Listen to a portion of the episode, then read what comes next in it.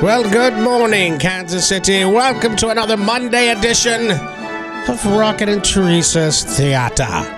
Today we pay tribute to Tara. Lights, camera, action. I have to say, Starfish, that I'm honored. Honored to see that you've taken an interest in my work, and I think that you're very pretty. Starfish? Starfish, where are you going?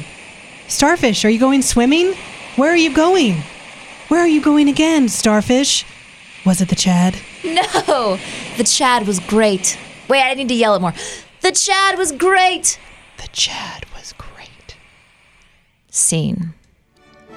I have no idea what that movie was, but maybe you do. I bet they do. With that actress, you have to do like a U sound after every R. Okay. Great. I've really, I have been spending my years of my life trying to perfect her voice.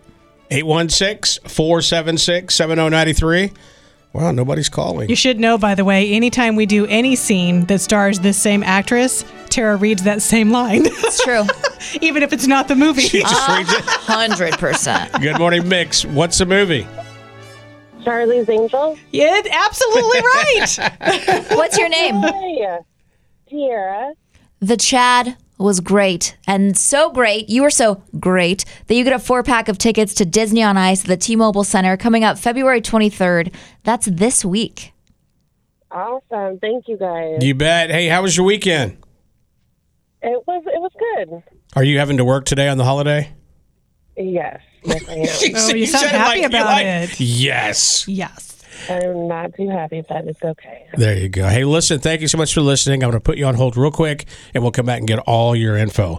I still can't remember the scene. What is this scene in? Like, what's happening? They're on a boat, and Drew Barrymore has spent the night with um, Tom Green's character, and then the angels come and get her, and then they leave. They dive and swim away. I'm sorry, did you not hear the production level when I had the wave sounds during that scene?